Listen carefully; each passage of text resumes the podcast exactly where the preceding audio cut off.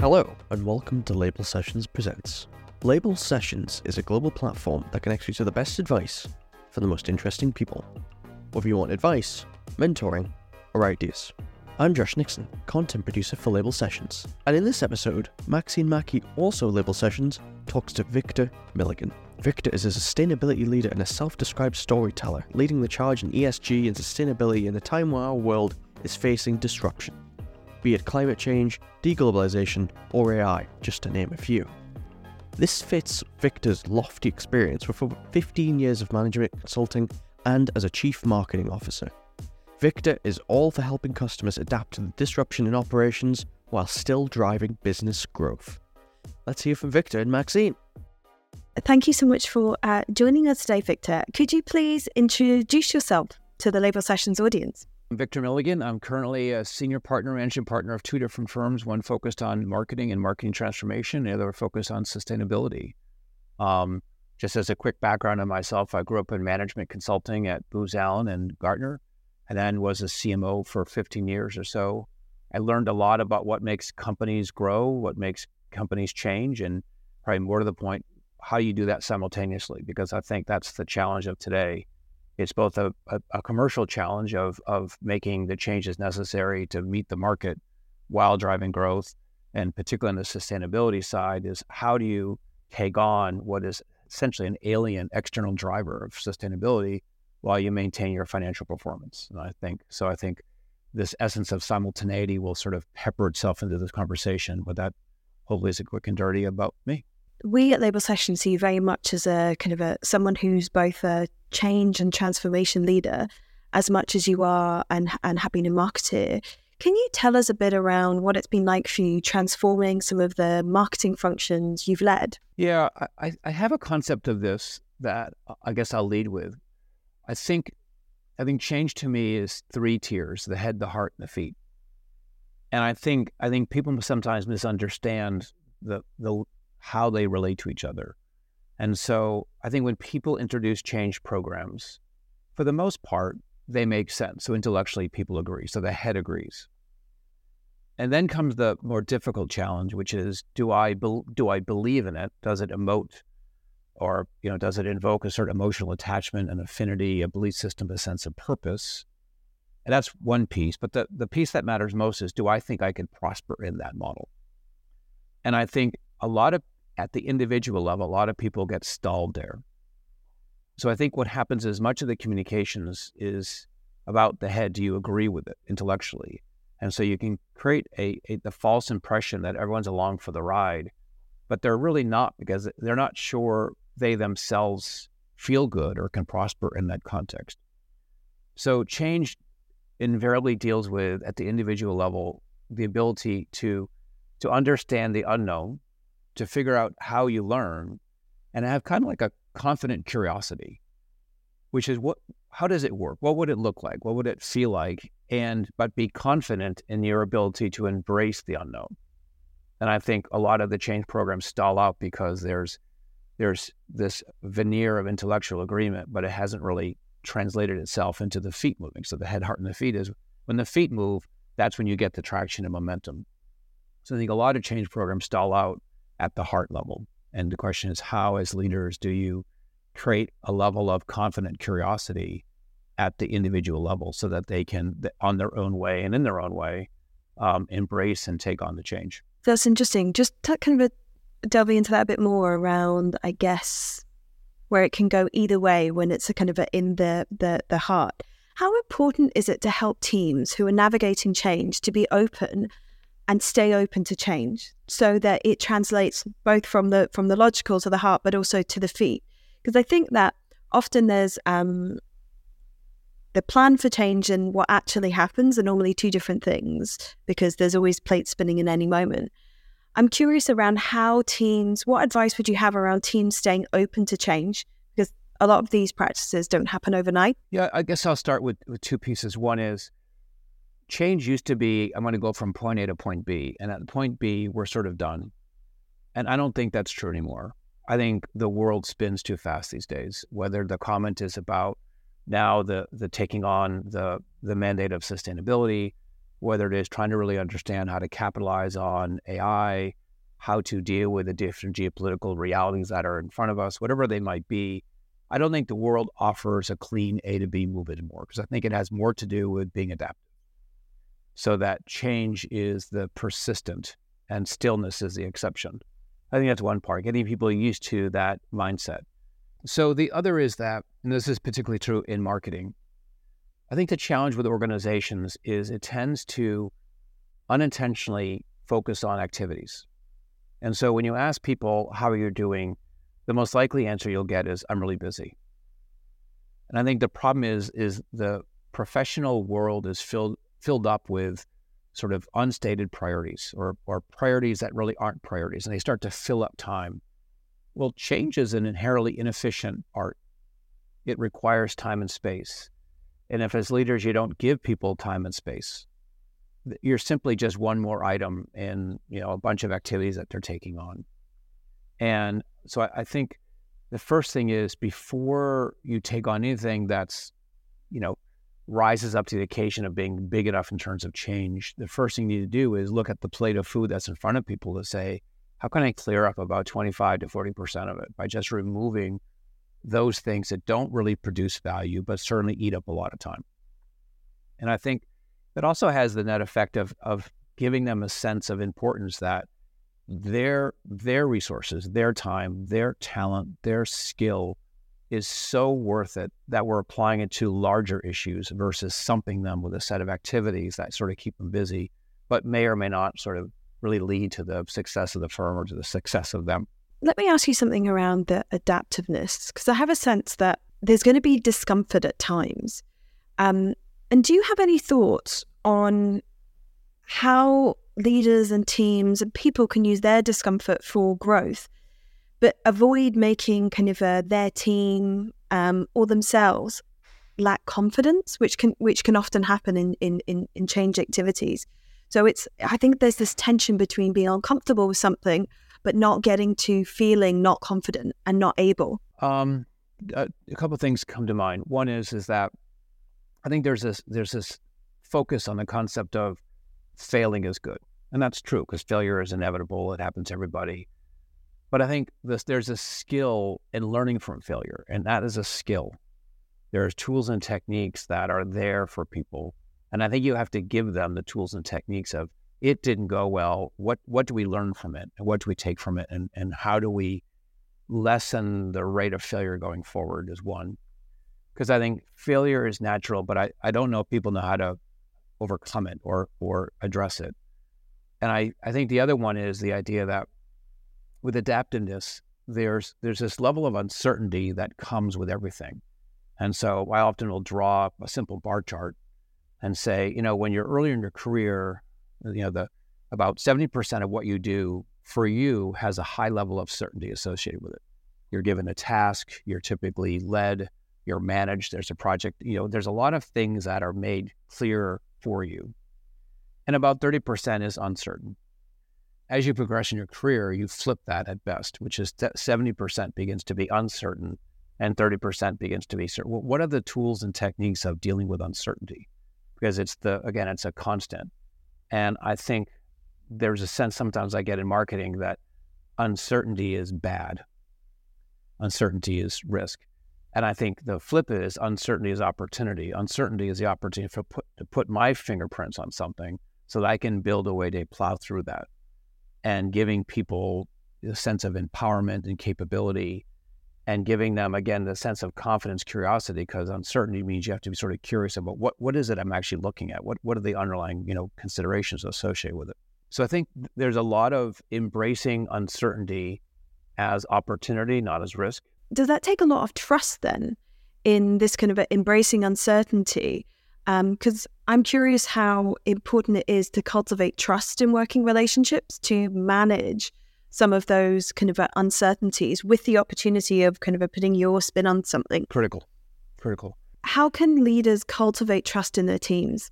I think one is is that there sometimes this belief system that leaders don't face off against uncertainty or they're inherently confident about it. That's not true. I just think we we we just sort of plow on. And I think it's probably good for leaders to walk people through their process of how they engage uncertainty, where and how they feel vulnerable, where they feel like, you know, for example, I have pretty prominent blind spots. I know what they are. And I try to share with my team is, hey, I'm good at these things, but I'm I'm okay at those things. But those things, man, I, I need someone else over here. And I think the idea that a team embraces uncertainty that way and trust is based upon somewhat of your your ability to say, I'm really this person, and that's a good thing, but not really that person. And so, how do teams come together so that they create a bond of both sort of complementary skills?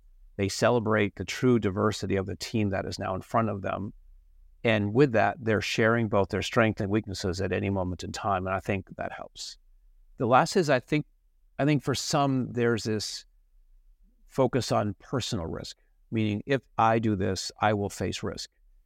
And I think leaders have to introduce the concept of business risk and say that business risk in the professional context can be larger than personal risk, meaning if we as a team don't accomplish this, the business may not grow, kind of thing. Well, that's maybe larger in the professional context that if I make a mistake on Tuesday. And so you, you want to do is give a sense of calibration to personal risk. That it's again, it's a constant. It's not as big as people think it is, but you want to give them a sense of what the what's at stake in terms of the business, so that they have a sense of knowledge of it, but they also have a deep sense of ownership of it. And I think people will take far greater risk if they believe they're conquering something important, kind of thing. And I think those things together sort of create a level of camaraderie, a level of honesty, a level of openness, a level of humor, because some people's strengths and weaknesses at complementary are sort of funny when they come together. And I think that tends to kind of breed a level of trust within the team. How did you find the shift from being a senior partner at Gartner and CMO at Forrester to kind of a with your background in the consulting space and then moving to the startup world? What was that like for you? Uh, boy, what a great question. Um, I, so I grew up at Booz Allen to Gartner, and both are formidable, really well structured, really well run firms. So although I did fairly well there, I have to accept the idea that much of the reason I did well is because the system around me was really capable and, and potent. And you go to a startup and there's just nothing there, right? And I, I learned a lot in one of my endeavors in at Booz Allen. We, we were doing work in Cairo with a with a telco, and we are doing work in the U.S. as well. And and and you you sort of lose the infrastructure when we went to Cairo. You had to start from the ground, and starting from the ground and actually asking the basic questions of things. How does it really work? What what thing drives what outcome? At a really basic level, is something that when you're as a cognitive machine, you often are not asked to do. But as a startup, that's your primary role in life is to figure out what really creates value here. And so I think what I loved about it was the pace of the work was quite fast. You had a sense of ruthless prioritization. You simply didn't have the time or resources to do a lot of things. So you really learned the art of what what really creates value and what appears to create value but doesn't. It's just familiar, so it's comfortable. I will say that I, I did a startup before Forrester. And there was a concept I had in my head at the startup is that when you thought of time, you looked at your watch. And, and at other large companies, when you think of time, you look at a calendar. And I think the idea that if you can keep the ingenuity and pace of a startup and bring it into a structured entity, you really have sort of both the best of both worlds. You have an infrastructure, but you also create that pace and I still think that the concept of ruthless prioritization is so central. We talked about earlier as related to change. If you fill people's day up with things that don't matter, one, they get tired. Two, they know it. And and it's really incumbent upon you to make sure that the things that you're delegating, the things that you value, are valuable and that they know that. So they, they know that they're contributing the thing that matters most of thing. So I learned a lot in the startup about every day was a not a blank sheet of paper, but you had to treat it a bit like a blank sheet of paper. Could you speak to your experience? I think now I understand it that you you help a lot of the companies you work with get the basics right with their go-to-market engines and really help them in focusing on growth and maximizing their their performance. we've talked a bit around ruthless prioritization. I'm curious what advice you give to leaders who have to prioritize these finite resources and how do you help them find the levers that kind of uh, matter the most to their targets? Yeah, I'll, I'll, talk about the commercial model because I have a, a, deep conviction about this. Is that I think that especially in the B two B world, I think the the marketing model to me is somewhat broken, and I think it's somewhat broken because y- you have kind of a marketing tribe that talks marketing speak, and then there's the sales folks, and they're sort of over there, and there's product that's sort of over there, and finance is sort of over there. And the truth is, you're all on the same team. And I think one way to solve for the, you know, how you do collect resources so you get more done with fewer resources is you think of your tribe as the broadest sense of tribe. You're part of the company. And how do I pull the commercial resources, irrespective of where they come from, together so that I don't have my tribe and then there's this silo over there called their tribe or or whatever it might be. And we use the word alignment, which really sort of knits the tribes together. And my deep belief system and what I've seen is that if you actually alter it so that you have a commercial team composed of marketing talent and with sales talent, and you bring these combination of skills together, I think it's far more efficient. It's very different. It's immensely productive and I think, you know, this whole concept of growth marketing to me is a nod to a commercial model where you have a, a more integrated commercial team and you have less sort of tribal instincts of people. And if you if you look at the B2B language, there's this sort of forever meme about it, which is why is marketing being asked to prove its value? And I and I think it goes to cause and effect, which is the cause is the marketing activity, but you know, if I look at it from a CFO's perspective, they don't understand the marketing lingo, so they don't really understand the cause. The effect is the P&L, and most marketers don't really understand the P&L. And so in a simple relationship of cause and effect, you have two parties that don't understand, you know, both sides of that equation. I think marketing needs to take that step first to say, I want to know how the P&L works and how I contribute to it, whether that's a revenue question or margin question, whatever it might be. And I think bringing that commercial a, a more sort of a knitted version of a commercial team together, I think, to me, is a far better way to go forward. And that's one way to look to your question. One way is to conserve energy but produce the best outcome. You're someone that's also been an advocate and very passionate about the wider sustainability agenda for, for some time. And you've you've just more formally launched Cambridge Advisors as well. Can you can you tell us a bit around um, this focus, bringing your worlds from change and transformation and marketing together with your passion? Yeah, I love the question. Thank you. Yeah, I'm really thrilled about it. So, I had the great opportunity working in a commodity intelligence business, and I learned a lot about what they were facing in terms of decarbonizing those environments, whether that was the steel industry, whether that was looking at agriculture, forest products, or in the renewable energy arena. And just the sheer scale and complexity that one was facing off for us to get to the other side of where humanity needs to get to. And I sort of did a lot of thinking about that. And I thought a little bit to your question about what my experiences have been in the business arena. And I go back to kind of how I led this off, which is I, I think there's an art of simultaneity, which is how do I do two things at the same time?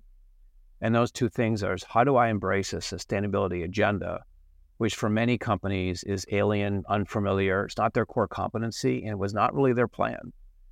While I drive the financial performance of the firm, and I don't I don't treat it as a either or, but what happens if I think of it as both at the same time?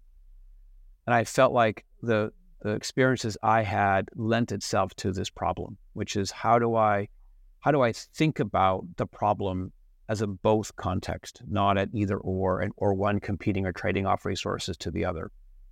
Um, you know, for me personally, I have a deep passion about the environment. I live in Vermont, um, and I think as a dad, it it really bothers me. It pains me to believe that uh, we will leave this earth to our children in a very different, lesser state and I do think that the clock is ticking. I don't think we have an infinite amount of time. And if you think of time in a certain way, you know, the, the speed of an idea is instant. The speed of technology is fast, but the speed of organizations taking on change, as you and I talked about earlier, is slow. And I think that's that's really the topic at hand is how do you create organizational speed of essentially an unfamiliar mandate? And I think that challenge is intriguing. I think my background lends itself to it. And I think more to the point is if you can solve it or solve pieces of it, you really do make a difference. And that's really the ambition of Cambridge. This podcast is brought to you by Label Sessions, the global platform that connects you to the best advice from the most interesting people.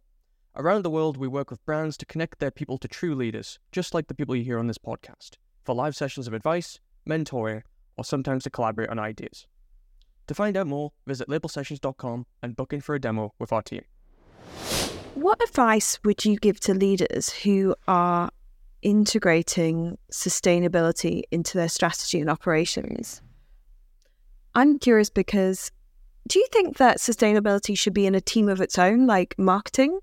Or because we, we've talked a bit around integrated teams. I'm curious where you think sustainability sits. Yeah, that's a great question. I think that the at onset it's probably true that sustainability was sort of treated as other. You know, there was a chief sustainability officer and it was it was sufficiently different and there's a fear of disruption disrupting the core operations so it was kept over there, sort of the appendage to the torso. Well, the problem is twofold. One is sustainability has political clout, but no real resource clout. And so it, and it has a bit of the same characteristics as digital transformation when companies brought in chief digital officers, which was high political context, high strategic meaning, but the resources weren't there. So it was always sort of separate from core operations. And the, to me, the only way this really works is when it's integrated into core operations, meaning into risk, into procurement, into marketing, into everything that somebody does. Because one, it's almost like sustainability by design in the same context as privacy by design. It's it's more efficient ultimately, but there's a you know there's a growing pain associated with it. Sustainability gets instant scale and velocity, and the organization learns how sustainability can be accretive to its financial performance, its brand, and that type of thing. So you have this learning curve that's that's good about it, but again, will take some time. But I don't think sustainability will will ever really succeed if it's parked off to the side. I think you will you'll end up sort of doing what we've seen to date, which is a lot of people using words but not you know not creating the deeds behind it. Um, and I think that's really the going back to the commercial point. I think that's the real challenge: is how does someone gracefully integrate sustainability into the operations, recognizing there's going to be a level of disruption. Well, how do you contain it? And how do you use that disruption maybe as, as an incubation of new ideas because you're learning a lot about what could create value or what happened along the way? I think that reflection on sustainability being kind of a high value, high impact, but often uh, poorly resourced it's a bit similar to a lot of innovation agendas. People want to do it, want to be a part of it. But if it's not resourced in an organization, it's really hard to make change happen. Let me ask you this it's more of a reflection, I guess. Um, I see a lot of communication in the media that challenges business and enterprises for sometimes actually being a part of and driving a ESG. Some people say it's not a business's place to do that, and I don't personally kind of uh, be- believe that and for me this whole this that that mindset really doesn't make sense for me because businesses have had purpose and mission like for you know for, for, for years. This is not something new to have a purpose and mission. And it's interesting how some of the language in the media around sustainability seems to kind of uh, cause these little kind of uh, bits of uh, microaggression and tension. Whereas i think that having a purpose isn't new. Like i don't know if if that resonates with you at it all. it does I, I think one, I think sustainability has the concept of all behind it. It's all. It's governments, it's it's NGOs, it's corporations, it's individuals. I think all of us have to participate at some level for us to to meet the moment. So companies play a role, but they don't play the role. And I think that there there can be a level of empathy because you're you're coming out of COVID, you're coming out of inflationary pressures, an uncertain economy those are not easy things to to deal with. And then you add sustainability on top of it. So I think there's an empathy to leadership of I don't think there's an inherent rigid resistance to it. I think it goes to how, am I going to do this? Because I have all the other things I have to go do that are also part of my my legacy. You know, my legacy as a leader. And so I, I think one, I think the temperature in the marketplace to me is okay because I think it reflects people's real anxiety about what does it mean to face off against climate change. I think it's actually a reflection of reality. But I think you have to go to the next part of the sentence saying, up to date, it has been kind of an imperfect way to respond to a crisis. But going forward, what are the small, big things? Meaning, they may be small uses of resources, but they produce big outcomes. Where those big outcomes are learning, so people can capitalize on those learnings, or actual real outcomes. And get it so that you build stepping, taking a step back. One of the most fascinating dynamics that I that I came upon in sustainability was this sort of sense that there's this community. So, you know, we're a tiny little company, um, and we reached out to a number of people well, those people could not have been more generous. They the message back to us was we all have to succeed. So whatever I can do to help you out. And I think that sense of together, if you bring it to the global context, is really central because I think everyone has a role to play, but no one has the role to play. And and I think again, going back to my issue of operational integration, I think taking the first couple of steps is going to be hard one of the messages that we're sending to to the people we're speaking with is that I think a challenge is that in real ways the risk that companies face off today is pretty modest. I mean, you don't really have you have reputational harm done when people make egregious mistakes or overstatements. But for the average company, reputation is not really at stake yet.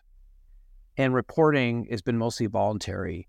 And I so your reporting is is not really a comparable thing where my company can be compared to a peer in the public arena based upon a set of standards. By 2025, that all changes. And all of a sudden, I have public scrutiny and public comparability of me as a company, and that, that invokes me as a leader. And I have real reputational movement now because there's now scrutiny. I do believe that you know you have this problem of consumers having deep sentiment about it, but not changing their buying habits once that begins to turn, it turns fast. So I think the risk profile in 25 and beyond is vastly different than it is today. And I think what we're trying to talk to our, our the folks we're talking to is think about 25 and beyond right now and invest in that. Don't invest in today's world, which generally has a level of modest risk associated with it, if you will. Do you have any advice that you would give to leaders thinking bringing your worlds of kind of marketing and sustainability together? Do you have any advice for leaders integrating ESG comp in their communications? Yes. I think that social media has taught everyone that life can be lived in small segments of time 30 seconds, 60 seconds, a day, or a news cycle. And I think that there's been too much attention on winning these small tactical uh, things, whether that's a news cycle. The problem is, is that that the world will look at this as a larger narrative.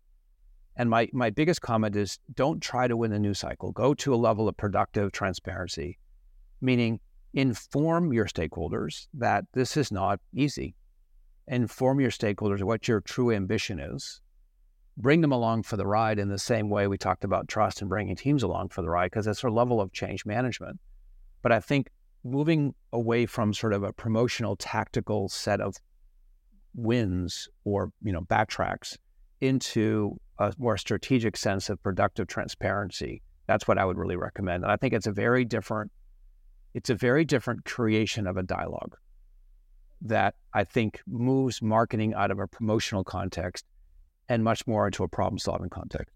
And what I hear from a lot of the, the some of your reflections, Victor, is the importance of trust. So it's trust in sharing the process, the trust in teams to do the right thing and be empowered. It's, I think it's been great to really hear that and and I think sometimes we just need that kind of a reminder of how important that is so that it encourages us to kind of make the right decisions too in, in moments that we face. Yeah.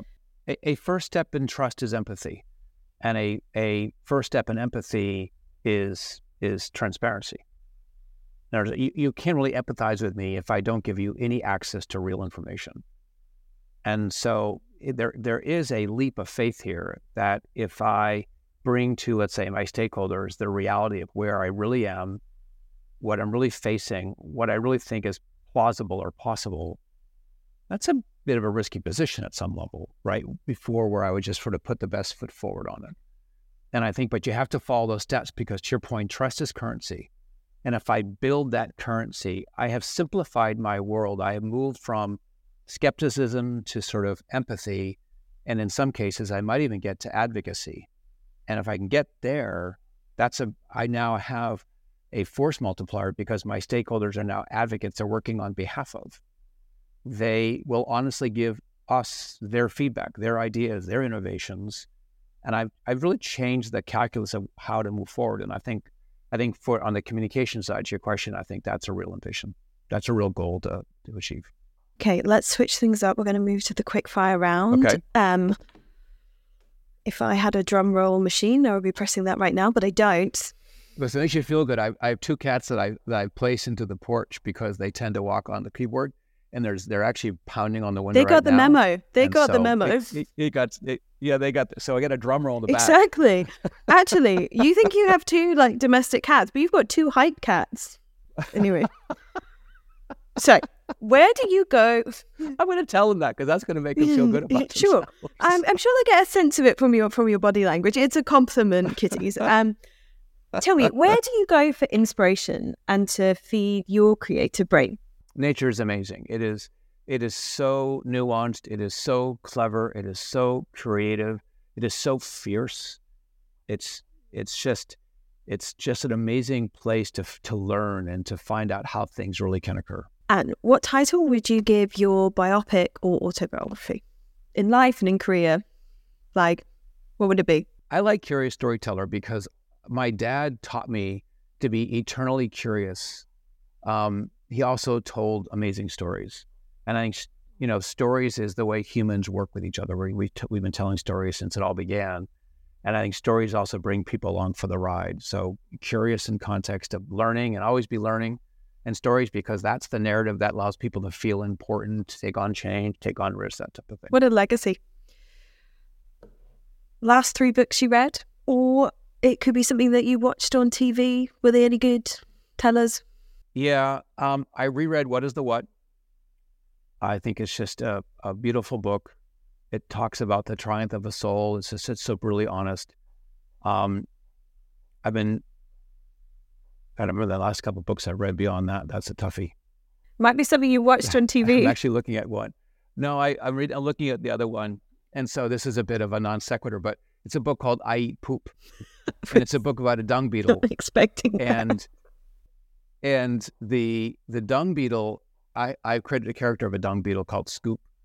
Uh, this is not my book, and um, I just find it really fascinating because a dung beetle, from an existential standpoint, must be asking a lot of questions about why, how, that type of thing, and it and it sort of meanders through this world, sort of trying to understand in sort of a disadvantaged way, and then ultimately feels immense value about himself or herself, and I just think it's a great story. It reminds me of of anyone taking on a journey, and it's a it just is a book my my wife gave me.